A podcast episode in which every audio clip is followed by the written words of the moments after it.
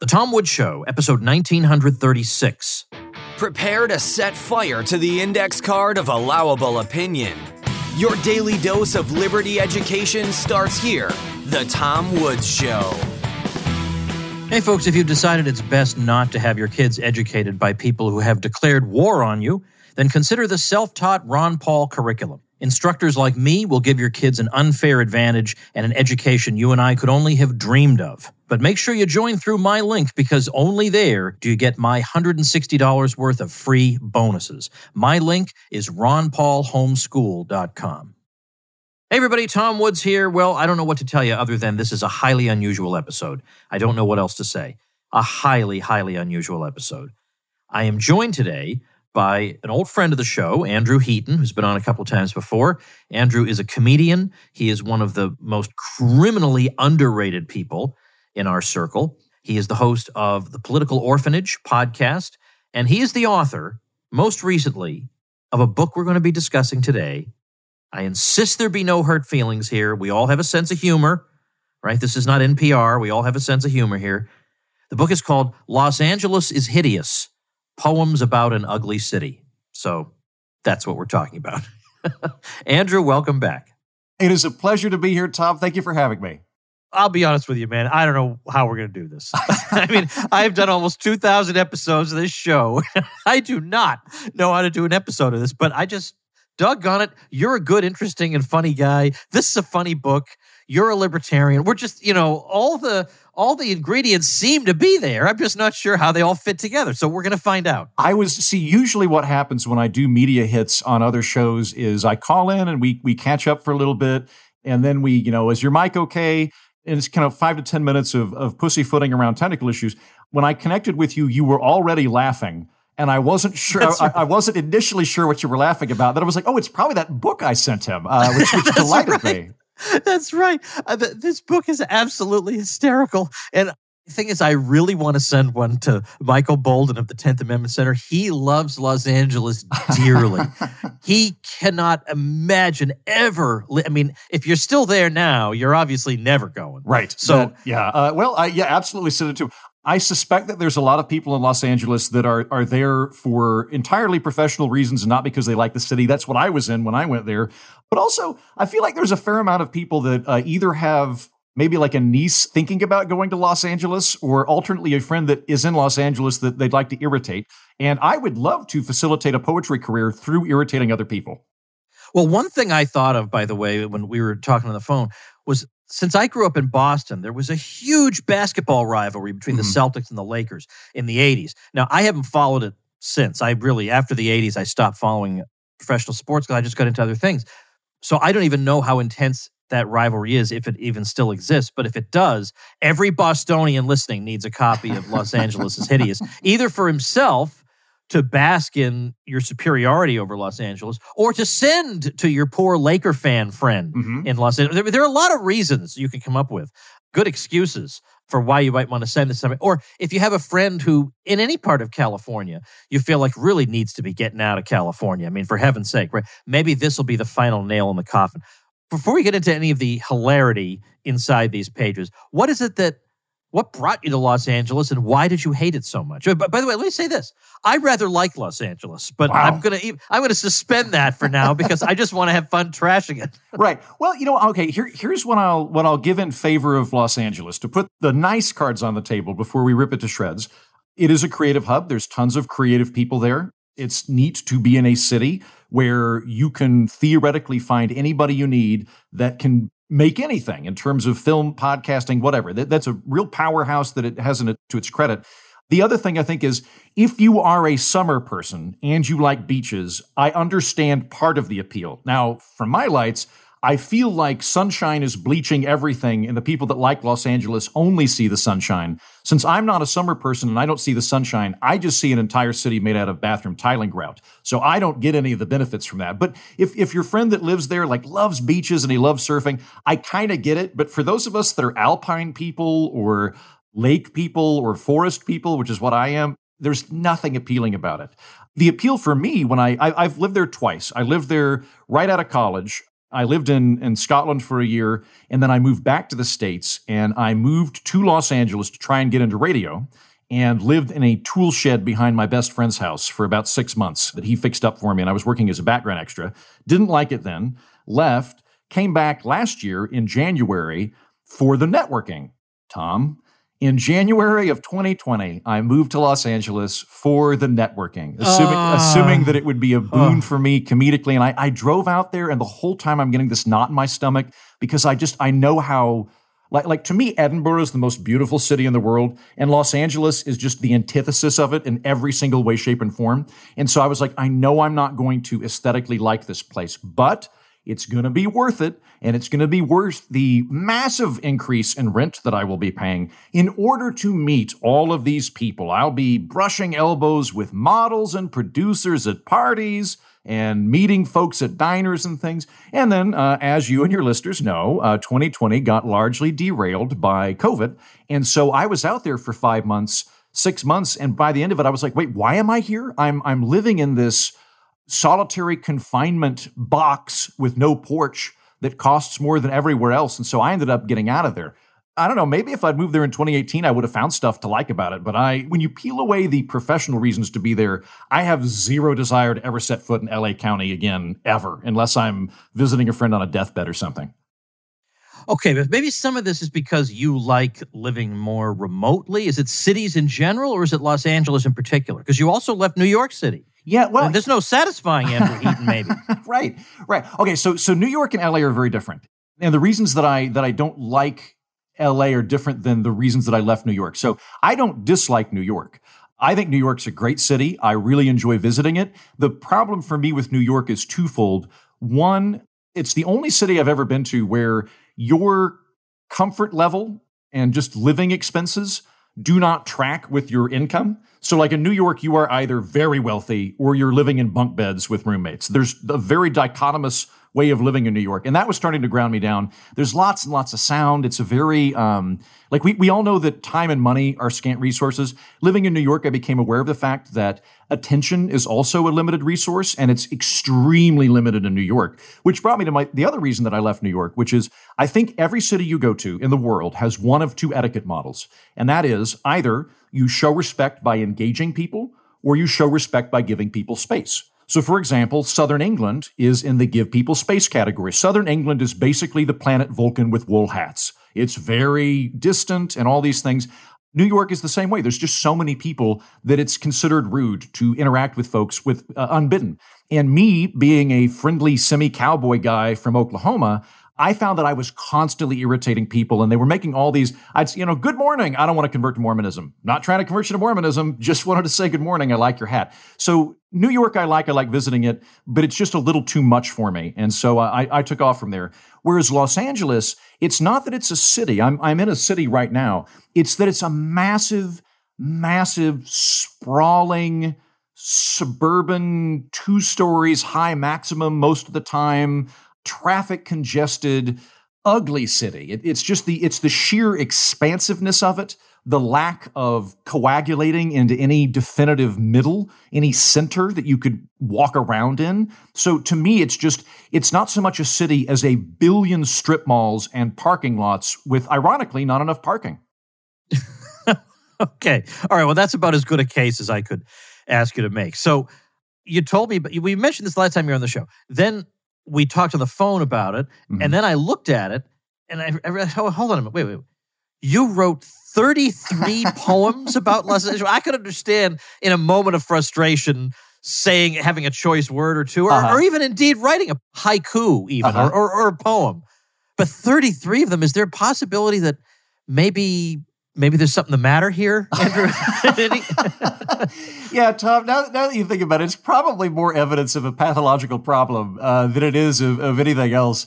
Yeah, I too was surprised by the the sheer amount of both hilarity and content that I was able to squeeze out of making fun of Los Angeles. I had not anticipated having an entire book worth, but uh, when the muse appears to you, whether she's you know beautiful and full of wit and sparkling stuff, where she comes to you as this horrible two headed, warty gorgon, you work. And uh, that's what came to me, the two headed warty gorgon that is Los Angeles. And uh, I, I found myself so inspired and so just constantly, constantly mortified by the sheer beige terror of it that I really had to just get it out.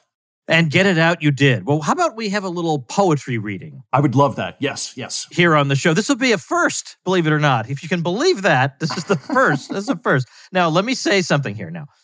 The title of one of I've lately I've been not very faithful about my normal policy of bleeping out bad words. Mm-hmm. And I bleep out the bad words just so that parents driving around can feel right. comfortable yeah. listening to the Tom Woods show. Okay. But a few times I've had people of some degree of fame on and they'll say a bad word and I just feel silly bleeping them. Mm-hmm. You know, I feel childish doing that. So I've left a few in and I've even got a handful of complaints like, hey, what's happened to your policy? So what we'll do is I'm just going to say in a minute, Andrew's going to tell you the name of this particular. Now, it's not the worst word in the world, mm-hmm. but probably you don't want. If, if your five year old kept saying it, it would probably annoy you after a while. Right. And he might say it at inappropriate moments. There is a time and place, after all. Yeah. So, and I totally get that, by the way, because like I, I, find that on the Political Orphanage, the, the podcast that I host, that I, a lot of the people that listen to it are commuting either to or from work. A lot of the time, they have kids in it. So I try and do the same thing, Tom. And for anybody that is offended, I do apologize, but you have to understand it is impossible to describe Los Angeles without using choice words. You just couldn't do like imagine trying to understand Scottish culture without swearing or alcohol. That's like that's same thing me describing Los Angeles. I have to use some choice words. But if you do have kids in the car and they've never been told about Los Angeles, you don't feel they're ready to really wrap their head around the concept of Los Angeles, then be aware we're going to dive into it. All right. Well, now I want to tell people turn the volume of your thing down, your, your radio, whatever, down for about five or 10 seconds. Okay. So, what's this poem called, Andrew Heaton? So, Tom, I have two poems in particular that I think your audience will like because most of the book is just reveling in the hellscape, the, the floodlit wasteland that is Los Angeles. But there are a couple of political poems.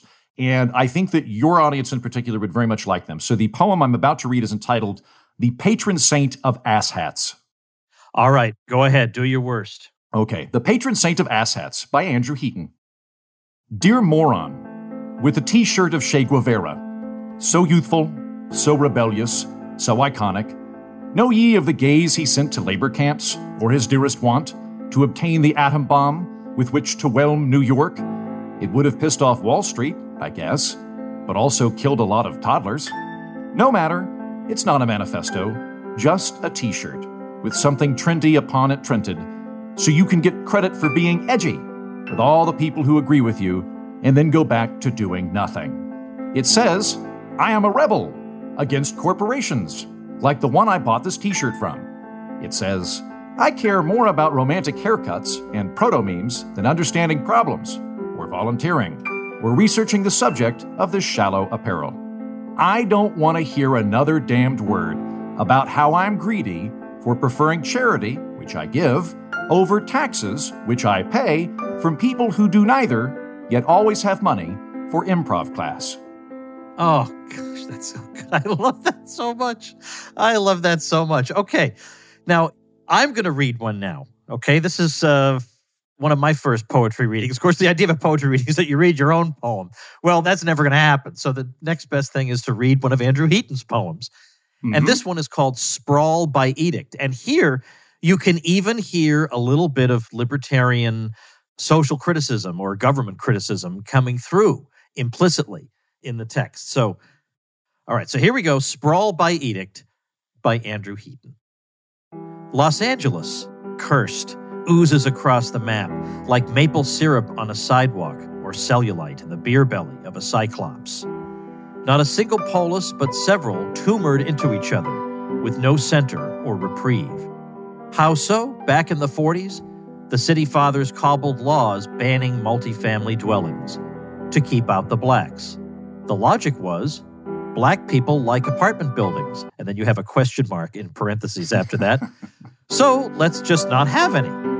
Instead, let us forge neighborhood covenants where homeowners may veto undesirables from moving in.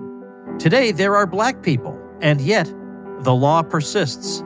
You cannot build up, you can only build out. A swarm of strip malls connected by asphalt. traffic congestion, and zip codes.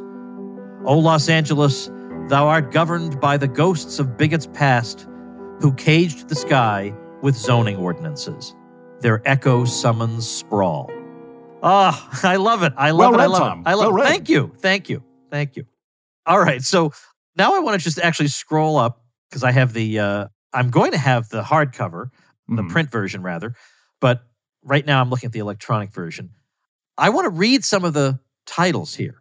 Mhm. Okay. Because I think that would be so, okay. Beaches are overrated. I expect that from, from Andrew Heaton, Right. but Yeah. fire season actually Right. puts me in mind of a, of a comedy bit I saw a stand up comedian do probably 20 plus years ago. And he explained to us now, listen, I'm from California. You people are in New York. I need you to understand fire is a season in California. and then he exactly. and then he paused and said, It's a season. right. Exactly. A hundred percent. That's like in I don't know, like in Oklahoma at the beginning of spring, the peach blossoms and the redbuds bloom, and in Los Angeles they explode. Trees just explode. They catch fire, and you can drive around Los Angeles and see these clouds of smoke hanging from the mountains as if they are the screams of dying trees or the bowels of dying sky gods pasted across the horizon. All hideous. Well, agreed, obviously. I, I think most people understand that is certainly an undesirable aspect of, of Los Angeles. But then we've got, um, I guess this is referring, of course, to the Hollywood sign.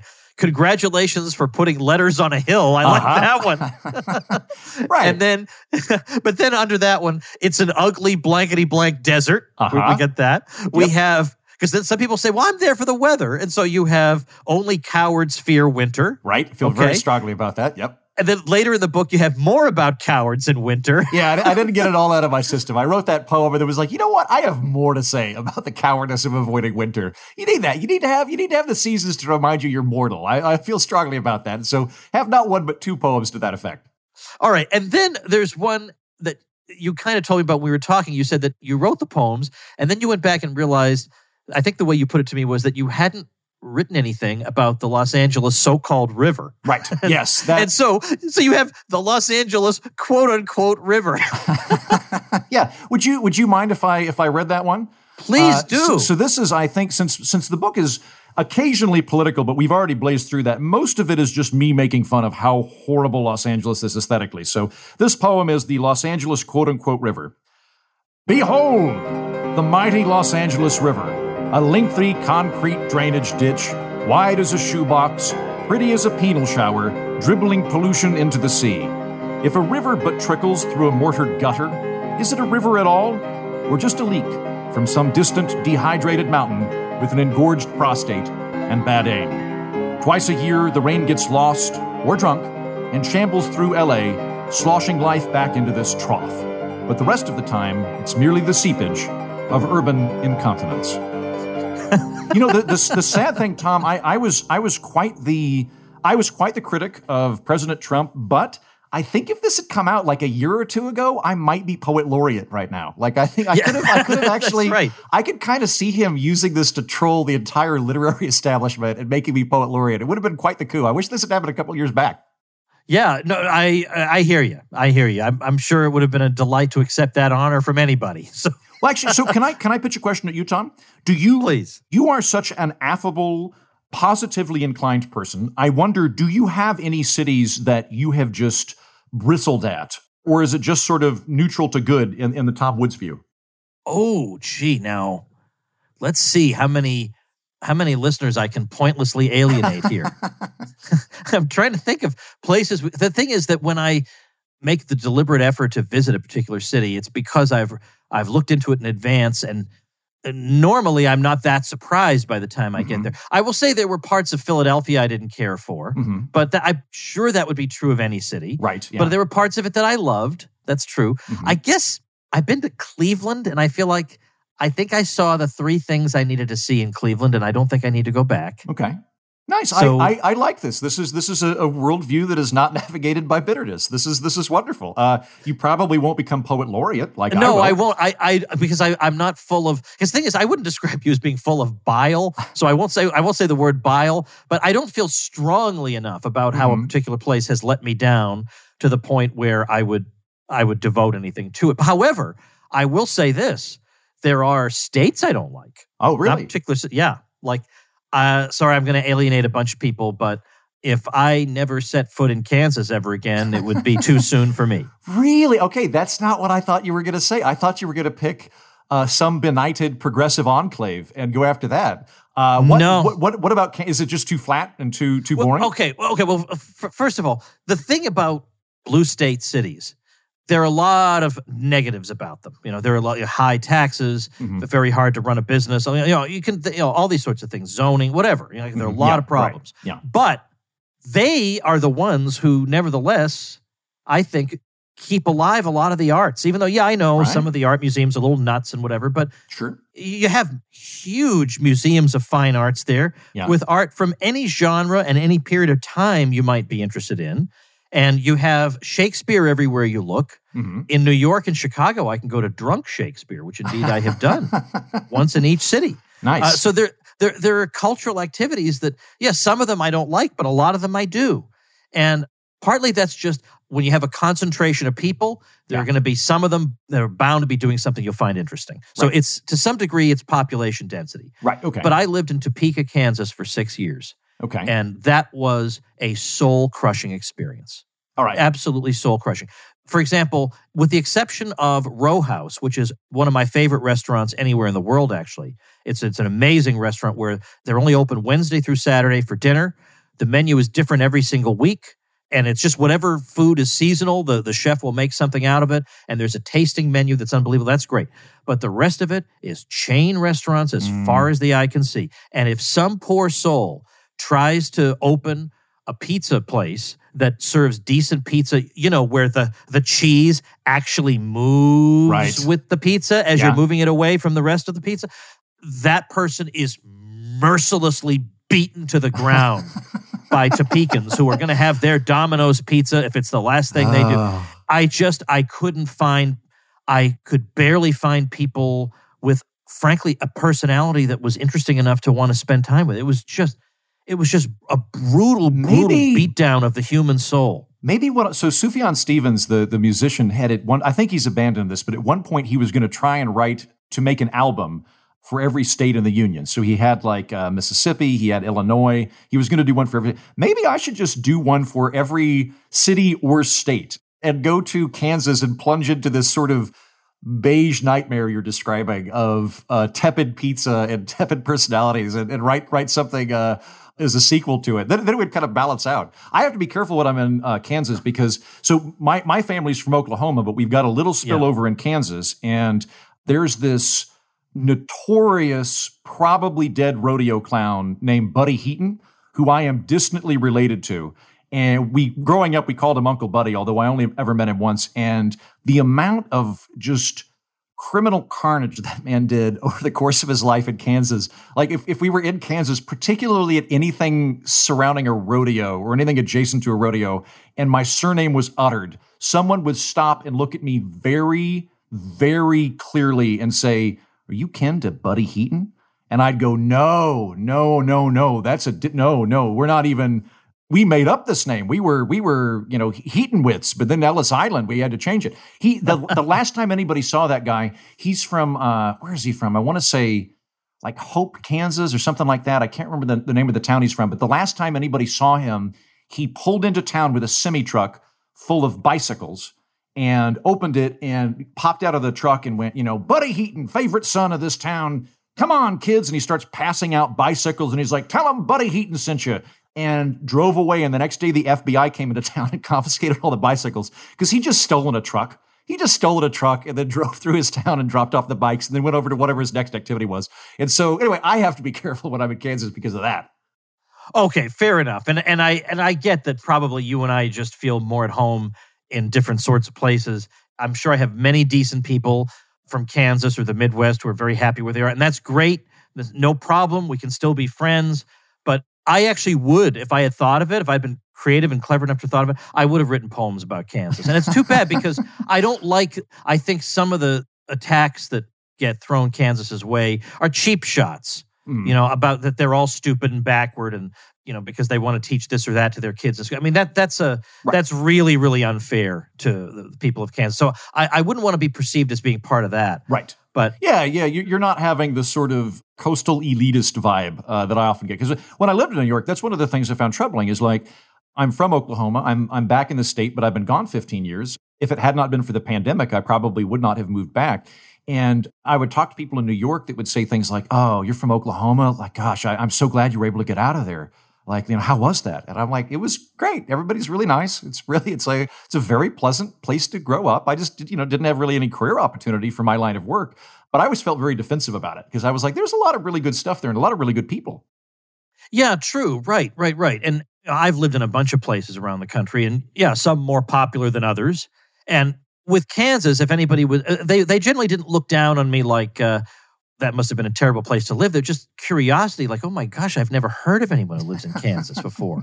I only know about Kansas because of the Wizard of Oz. I mean, I assumed there had to be somebody there. I've never met such a person. Anyway, I don't know where this conversation is going. I don't know. This has gone totally off the rails, but you did ask me. And yeah, I just because of the years I had there. And then, oh, how about this? Moving into my house in 2010. I we eventually moved into a different house in Topeka, but the first house we moved into, uh, it was great. It was a great house. We had some land. We had a lot of room in the house and then it's time to get the internet going because you know my livelihood kind of relies on it. And oh, by the way, uh, none of the companies will provide you service. Uh, Wait, what? Ah. Why? Well, because you're too remote. Too remote. I'm, I'm, I'm 15 minutes from downtown. How is that too remote? But of course, Kansas, Kansas is already yeah. too remote. Right. you know, so 15 minutes from downtown, I may as well be in the Arctic. So, yeah. so well, I I had to thank God I found a small company that offered satellite internet, which is not the best thing, but thank God I found it. Because yeah. what would I have done? I had already sunk all this money into this extremely illiquid asset. My livelihood depends on the internet. And I couldn't get it at first. Oh, yeah, that would be that would be initially terrifying.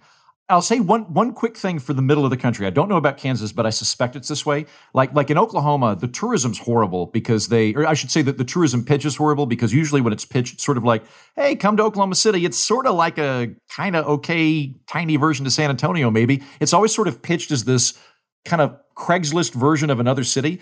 And the trick to the middle of the country, if it seems boring, is to go into the sticks because that's where the really weird stuff's happening. You have to have a car, you have to know somebody, but like in the last two weeks here in Oklahoma, I have climbed into a mobile fish tank, put my hand inside of an 80 pound catfish, and pulled it out by the lip as part of a noodling festival. And I've also thrown water balloons at adult tricyclists in a massive hay bale lined maze that they shut down the, the highway with where it's just like we all decided we were going to throw uh, water balloons at, at tricyclists. Now, granted, this isn't the august level of culture that you might encounter at Drunk Shakespeare, but it is certainly colorful, and there's lots of stuff like that. Yeah, fair enough. Fair enough. What would you say would be if Los Angeles is hideous? What would you say? We've already mentioned your favorite city. Yeah, but how about yeah. an American? How about an American city that really does delight you? You know, except except for the firebombing and mob rule and riots, I really like Portland a lot. I had considered moving there instead of Los Angeles. So I would like my ideal would be living on the planet Endor. I love trees. I love massive trees. I'm not bothered by clouds because I used to live in Scotland. And, and if it gets too cloudy for your taste, they make this stuff called whiskey, which can obviate some of the problems. So I thought Portland was really, really pretty. And I liked that it was um, quirky and gorgeous. And then the other thing that I found interesting about Portland, at least when I was there, was I, I, had gone in, I had gone in kind of worried, given that my political leanings would would be a red flag for people and that I would, you know, get beaten up and left in an alley or something. But Portland is on a scale of like the kind of thing you'll hear in Portland is like, we all want an idealist like Marianne Williamson, but maybe we should go with a centrist and a pragmatist like Bernie Sanders. Like that's their their spectrum. Like this, like like Bernie Sanders is like considered centrist in Portland. So because of that, and it's so politically and ethically homogenous, if you rock up and you don't have on a MAGA hat and a pitchfork and a gun and overalls, they just assume you're one of them, whatever they are. And like, and so I, I found it actually incredibly easy to navigate and like not get into unnecessary political arguments in a way that I do find happens when I'm in New York or Los Angeles, where someone will go off on a tangent and I'll just kind of be quiet and then they'll they'll zero in on me and be like, "Why aren't you bonding with us over hatred?" And uh, you know, and I'm like, "I don't I don't tend to bond over hatred, with the exception of poetry." All right. Well, how do people get the book? You can go to Amazon.com and look for Los Angeles is Hideous. You can get an ebook or you can get a coffee table book. I think you should get the coffee table book. I don't think it makes any financial difference to me. So uh, I, I'm just saying, I think you will enjoy it more if you can leave it on your table for other people to check out. Or again, good gift for anybody, anybody, I'm going to say anybody in particular who's leaving California. And I, and I went through this where I left last summer. I finally got out of my lease and bought a 13 foot fiberglass camper and just took off. And um, before I got the camper, I couldn't even get a U-Haul because so many people were, were leaving California. U-Haul should absolutely declare Gavin Newsom employee of the month or employee of the year. Uh, he, he has done wonders for U-Haul. I couldn't find a single U-Haul, right? So clearly people are leaving Los Angeles. And, uh, and, and I think the, the overall migration is slowing down of people moving into the city. For anybody like me that went out there and is just leaving while white knuckled and muttering, great book for them to confirm that it's a good call. Right. That was my thought as well. Is that the Exodus will find themselves in some way encouraged in their decision. Let's say, even though maybe the reasons you're giving aren't their initial reasons, they'll say, "Yeah, you know what?" And that too. Uh-huh. There's another reason uh-huh. for me to say yeah, goodbye go, go on. Uh, go go on Amazon. Los Angeles is hideous. I think you'll find it very funny. All right, now look, people, listen to me. If you think Los Angeles is great and beautiful, don't write to me. Okay. and, and you know what? Don't even write to Andrew Heaton. Let, leave poor Andrew Heaton alone. Just go to the show notes page, which is tomwoods.com slash 1936, which is where I also have the book linked, and put a comment there. Okay. Fight it out there. Okay. Leave us out of it. We've said what we want to say. Now you say what you want to say on the show notes page. So I, I wonder, Tom, I've got I've got a P.O. box. Maybe I should publicize that for hate mail and be like, but be sure to send me a physical letter and then just heat my house by burning all the hate mail and, then see if I can't get this on both ends. Yeah, I wonder though if um, it would actually be fan mail from, a lot of people. Probably. I, I suspect, yeah. I, I don't know. Yeah, plus, too, even within California, people in, in San Francisco and in San Diego, they make like making fun of Los Angeles. And I think half the people in Los Angeles will agree with me. Yeah, just, I mean, it's just funny for heaven's sake, right? Yeah. It's just funny. And I'm, again, I, I don't know what the point of all of it is, except I understand your situation and being stuck there and all these undesirable features. Mm-hmm. But instead of just cursing the darkness, you lit a candle by writing Los Angeles is hideous poems about an ugly city. Linked at tomwoods.com slash 1936. Well, best of luck with your Los Angeles promo tour of this book, which is probably not happening. and I hope we'll talk, talk soon. Thanks so much, Tom. Always a pleasure. I really appreciate it. All right, folks, let me remind you a city that is not hideous is Orlando, and that's where I'm having the 2000th episode event for the Tom Woods Show, October 16th of this year, 2021. I hope you'll be there. Michael Malice, Angela McArdle, Eric July, Bob Murphy, longtime guests of the Tom Woods Show, Michael Boldin of the 10th Amendment Center, hosted by Jeff Deist of the Mises Institute, and several surprise guests to be announced that night. Remember, none of this costs you a thing. You just go, you enjoy yourself, and that's it. No dough is to be paid. This is my gift to you. And if you are a member of the Supporting Listeners Program, there's a special reception for you as well. And that's just included as an unannounced benefit of the Supporting Listeners Program. So the Supporting Listeners Program is supportinglisteners.com.